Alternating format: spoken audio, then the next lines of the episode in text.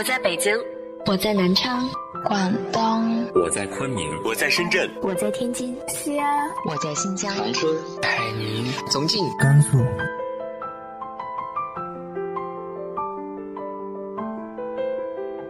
这里是 FM 幺八零八四，昨天的你的现在的未来，我是主播背着吉他的蝙蝠女侠。无论你在哪儿，这里都有我的温暖等你。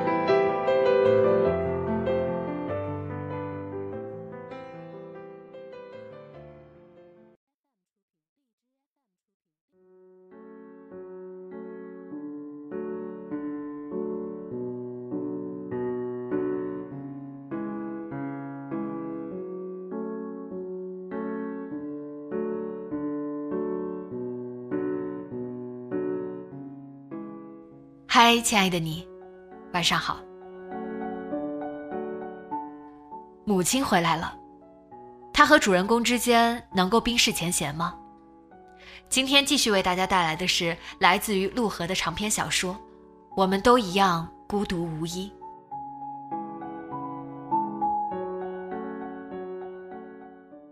离开那天，他给我买了一双新鞋子。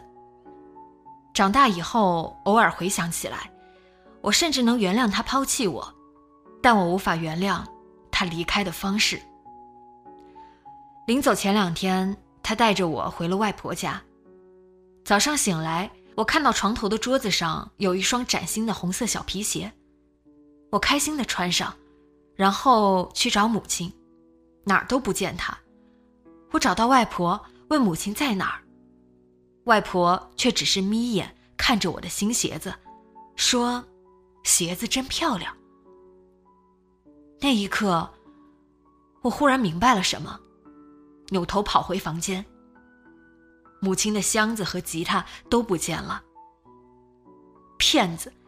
我大喊着跑了出去。我一口气跑到镇上的汽车站，一辆一辆，把所有的大巴都找了一遍，最后沮丧的坐在车站门口的台阶上。水泥台阶被太阳晒得发烫。我坐在那里，盯着脚上的新鞋子，忽然意识到，自己从此就是孤身一人了。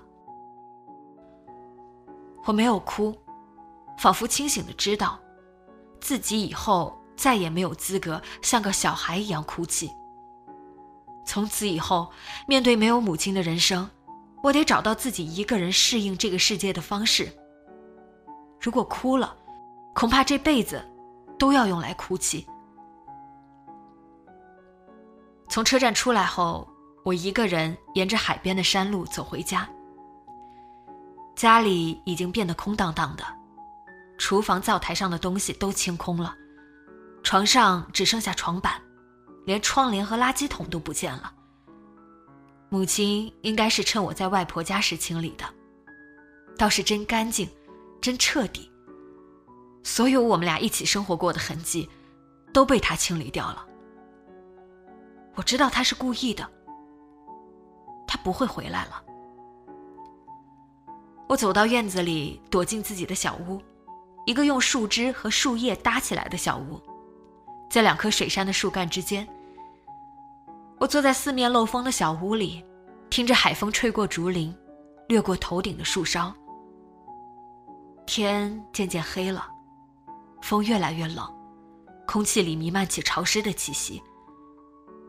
下雨了，雨水落在我的头发里，顺着脖子滑进衣领。我湿漉漉地坐在泥土地上，心里却想着无关紧要的事。房子这种东西最主要的功能应该是遮风挡雨。人们需要房子，恐怕是为了避免直接面对寒冷和黑夜。我的房子显然不合格，但这是我仅有的房子，哪怕漏雨漏风、阴冷如洞穴，依然是一个属于我自己的小小空间。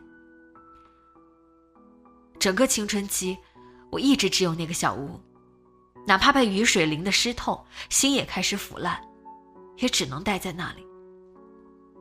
等待雨停了，天亮了，等待海风把小屋吹干。太阳再把那里晒暖和，还要修复腐烂的地方，锻炼自己的心机，期待某一天再也不需要那个见鬼的小屋。我在外婆家住了半年，秋天她说要去舅舅家照顾刚出生的表弟，就把我送到已经再婚的父亲那里。我说我宁愿一个人回自己家，外婆却凶巴巴地说：“父亲当初抛妻弃女。”另娶他人，也该还债了。于是，我作为一个理想的债务，被他送了过去。那时我已经五年没见过父亲。自从我四岁时，他和母亲离婚，他从来没有来看过我。我想，他不喜欢我，不是因为我，而是因为母亲。那个疯疯癫癫的女人。每当提起母亲，她都用这个充满轻蔑的词来替代。我也这么觉得，很长一段时间我都跟他同仇敌忾。可能是这种暗地里的联盟让他渐渐放心下来，他对我越来越好，至少从小到大所有物质上的需求，他都无条件的满足我。反而是我，越长大越冷漠。乖张，就像你那个妈。每当生气的时候，他总是这么说。我不知道他是不是还记恨母亲。不过听他的语气，反倒更像是无意识的为我开脱。既然是基因在搞鬼，我自然是无辜的。父亲家离我自己的家只有五公里。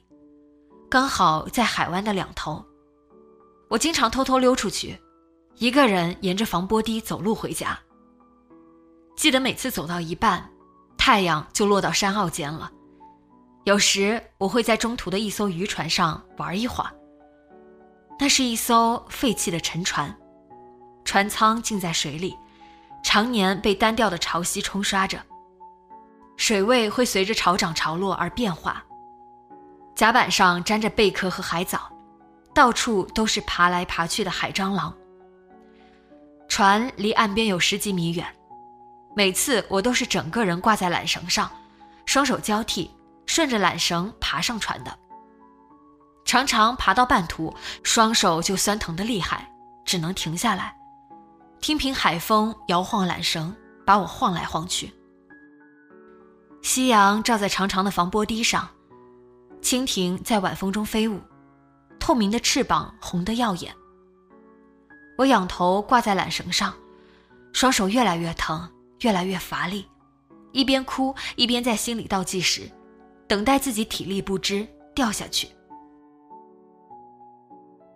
夕阳渐渐落到低矮的群山背后，从山顶射出最后一道光芒。那一刻，我仿佛从白昼和黑夜之间眺望世界。又从世界的边缘眺望无际的时间，最终我没有掉下去，一次也没有。我爬过最后一段缆绳，仰面躺在晒得微热的甲板上，就这样静静躺着，等待眼泪在晚风中蒸发，消散在暮色苍茫的天空中。第二天晚上，我回到家。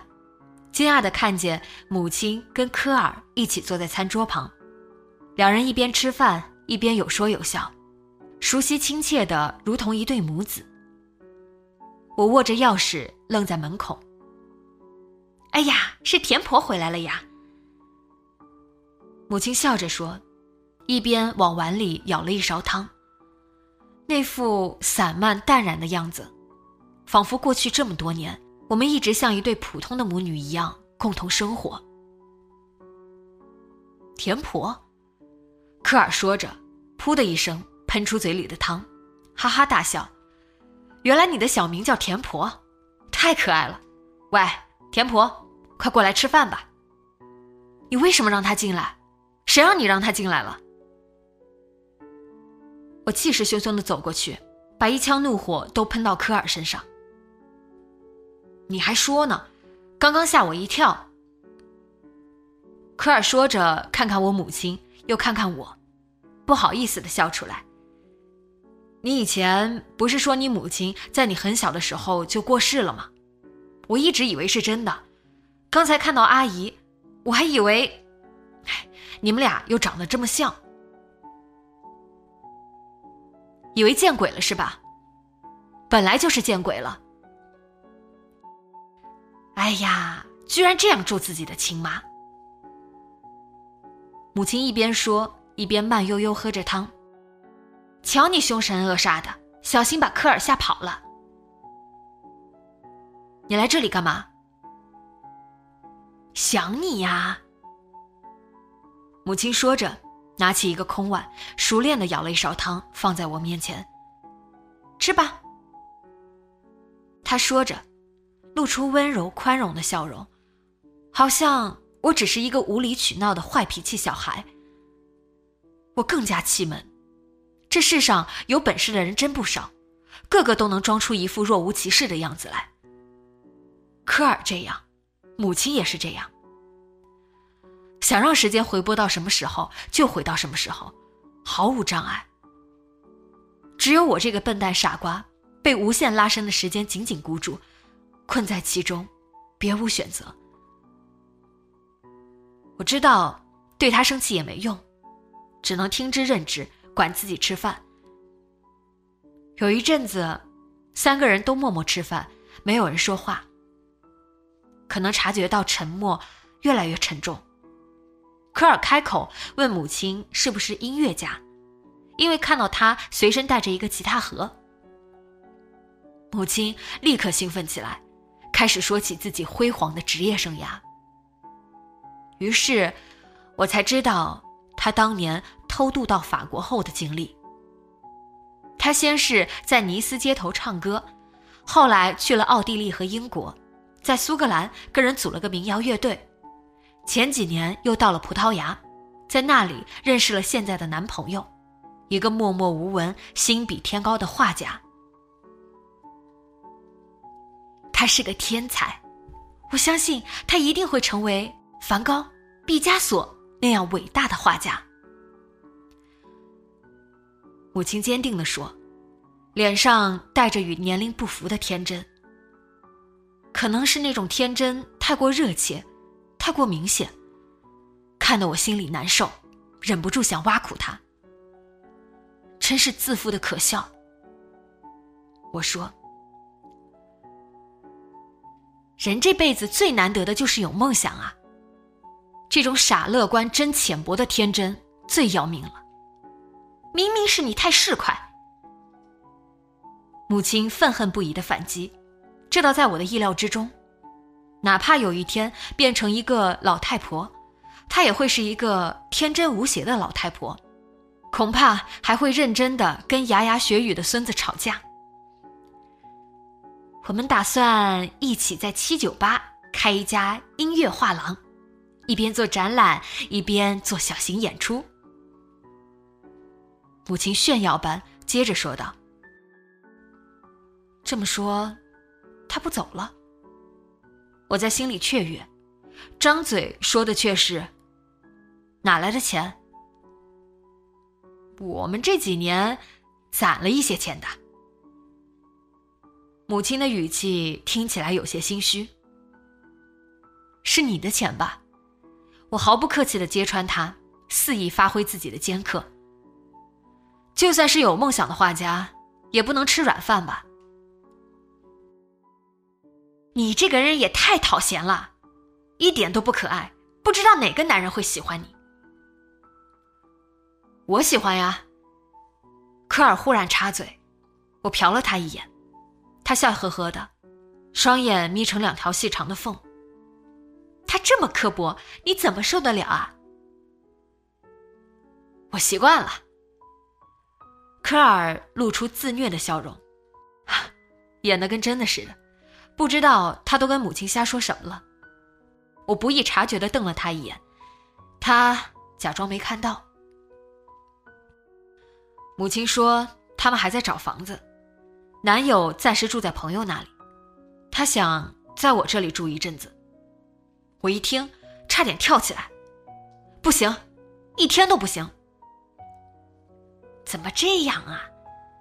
母亲不满的嘟囔着，接着转头冲科尔露出善解人意的微笑。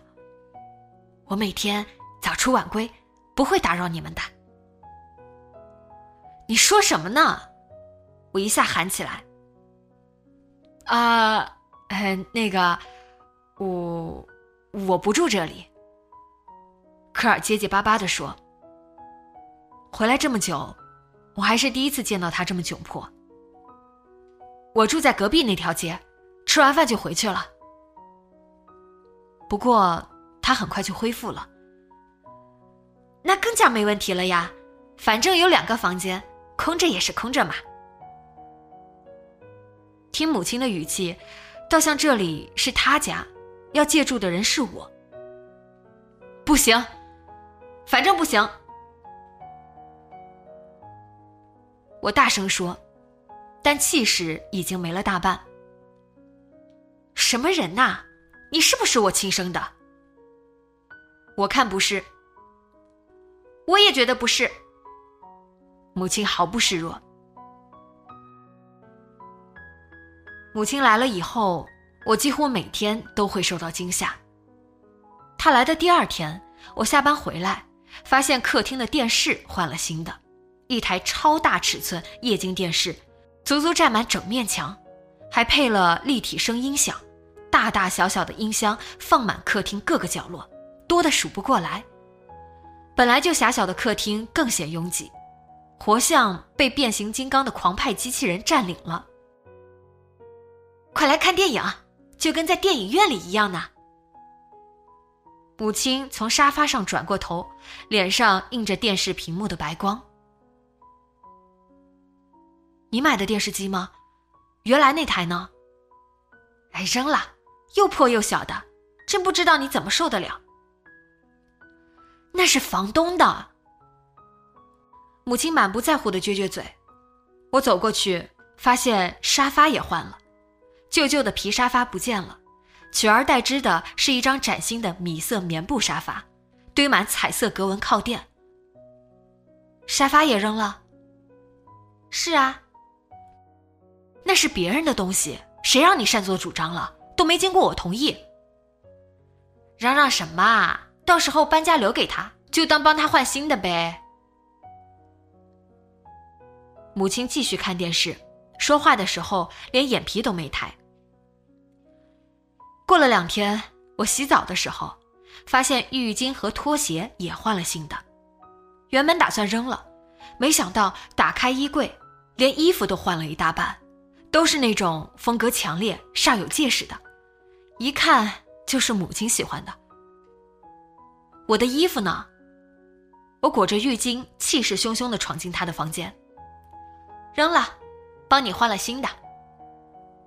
母亲正抱着吉他坐在地板上，依旧一副满不在乎的口气。你太过分了吧！我的衣服，你凭什么想扔就扔？又大呼小叫的，年纪轻轻的，天天穿的跟奔丧似的，给你换点有颜色的不好吗？母亲说话的时候都没看我，接着自顾自地拨动吉他弦，开始唱歌，全情投入的样子。仿佛正独自在录音棚里录歌。我的怒火一下像漏光了气的气球，软塌塌的掉在地板上。有那么一刻，我忽然觉得他跟秋白很像。如果有机会认识，他们应该会成为很好的朋友。母亲还特别勤快，每天到处擦，连窗帘都拆下来洗了。早上还没起床，就听到他擦地板的声音。厨房的瓷砖地板也擦得光可见人，我好几次差点摔倒了。卫生间的镜前灯和漏水的水龙头也让他找人修好了。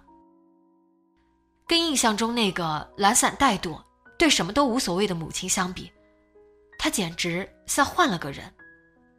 他还天天抢着洗我的脏衣服，不是用洗衣机，而是手洗。哪怕我故意把脏衣服藏到衣柜抽屉里，他也会翻出来洗干净，叠得四四方方，放回衣柜里。然而，不知为什么，他做这些事总给我一种过于刻意的感觉，让我不太舒服。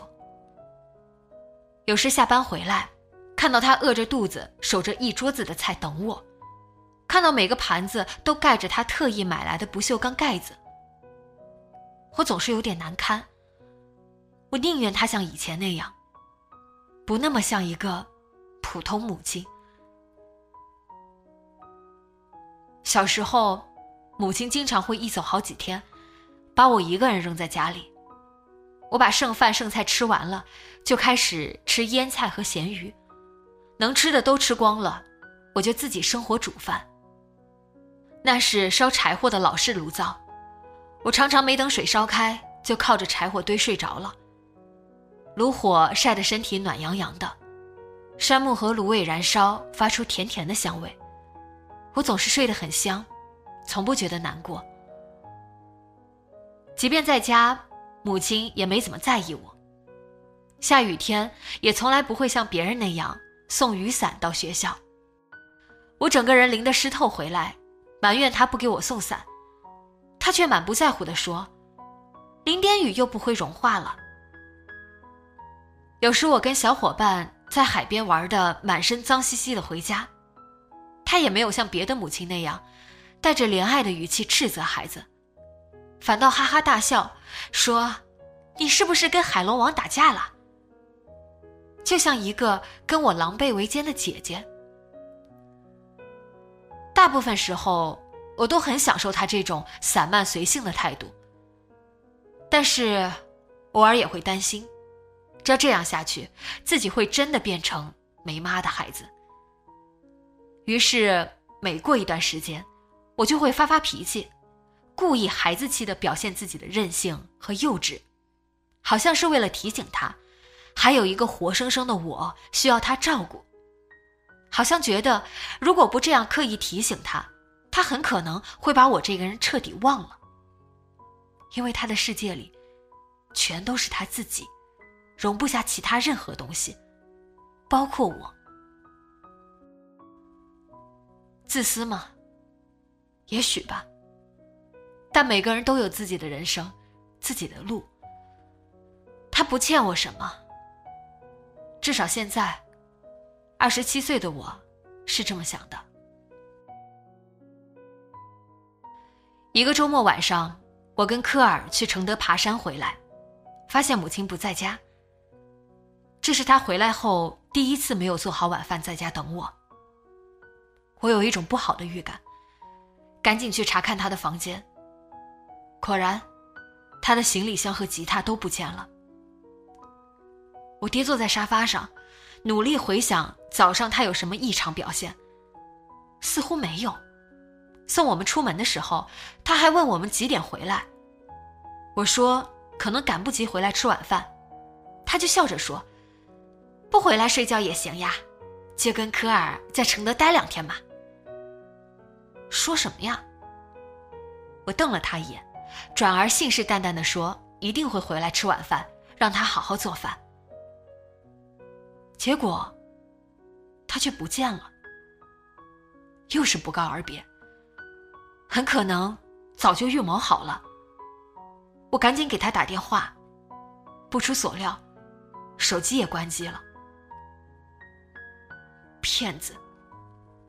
我咬牙切齿的说着，环顾四周，发现茶几上他专用的那个骨瓷杯子也不见了。至少，他还在北京，在中国。我安慰着自己去卫生间洗澡，洗了澡从卫生间出来，赫然看见母亲坐在沙发上，正在看电视。你去哪儿了？我的怒火喷涌而出。母亲转过头，她没有像平常那样皱着眉抱怨我、大呼小叫，而是静静的看着我，神情异常恬静。电视荧幕发出的光在她脸上变换着。田婆，妈妈要走了，去哪儿？母亲朝我伸出手。我走过去，没有去拉她的手，而是在沙发另一头坐下。我警觉的看着他。我们要去里约，去那边开画廊。沉默了片刻，他说：“里约，不是在七九八吗？”他在里约有很多画画的朋友，又是说葡萄牙语的地方，他比较适应。他他他，那我呢？我喊起来。母亲没说话，垂下眼帘，摩挲着手里的电视遥控器。我一把抢过来扔到地上。随便你，不就是里约吗？要去月球，你去啊！那你回来干嘛？一辈子都别再出现，不是更好吗？我肆意大哭，跑进自己的房间，甩上门。第二天醒来的时候，已经将近中午，可能是前一天爬山太累，又大哭了一场，体力透支过度了吧。醒来以后，反倒觉得神清气爽。我惊讶的发现，不管心里多么难受，身体总能自顾自迅速痊愈，似乎还能反过来帮疲惫的心修复一些东西。夏日清晨宁静的阳光洒在地板上，空气里弥漫着米饭的清香。我爬起来，光脚踩上地板，打开门。母亲坐在餐桌旁，见我出来。她只是抬头看了我一眼，又低下头去。桌上放着一篮豌豆荚和一个大碗，他正在拨动。我在他对面坐下，看着他。他没看我，傻愣着干嘛？帮忙拨呀！他说。我机械的照做，拿起一个豆荚，使劲挤了一下，几颗豆子蹦出来。掉在桌面上，又弹起来，圆乎乎的，滚得到处都是。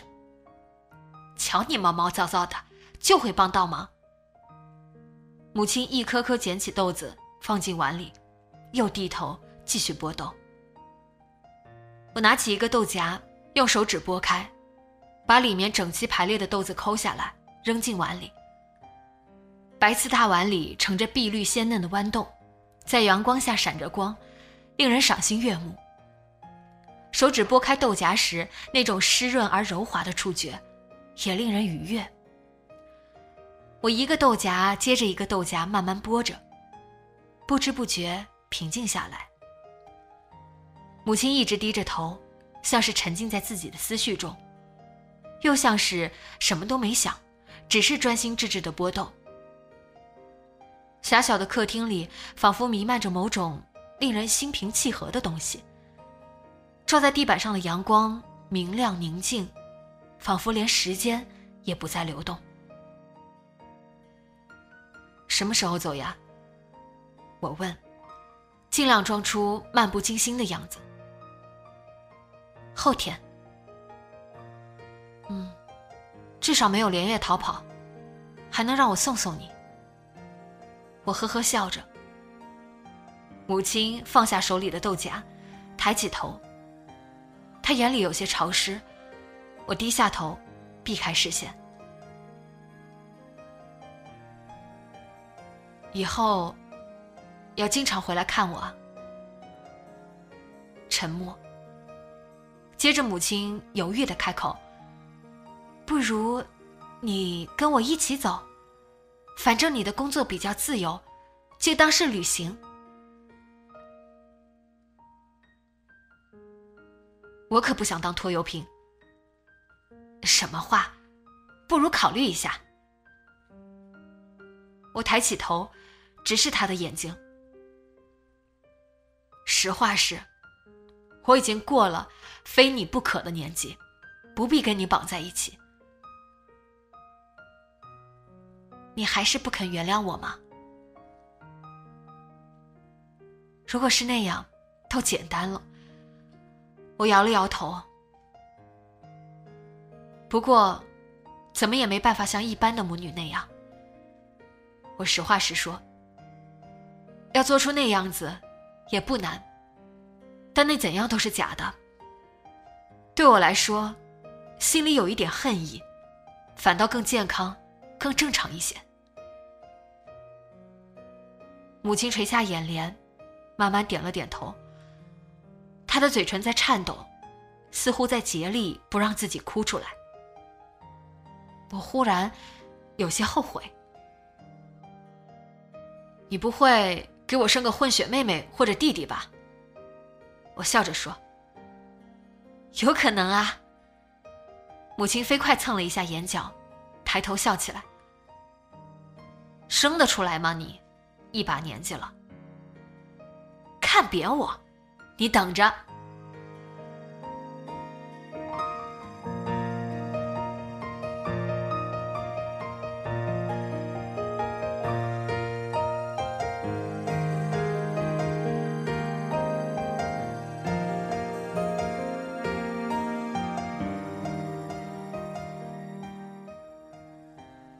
母亲，真的就这么走了吗？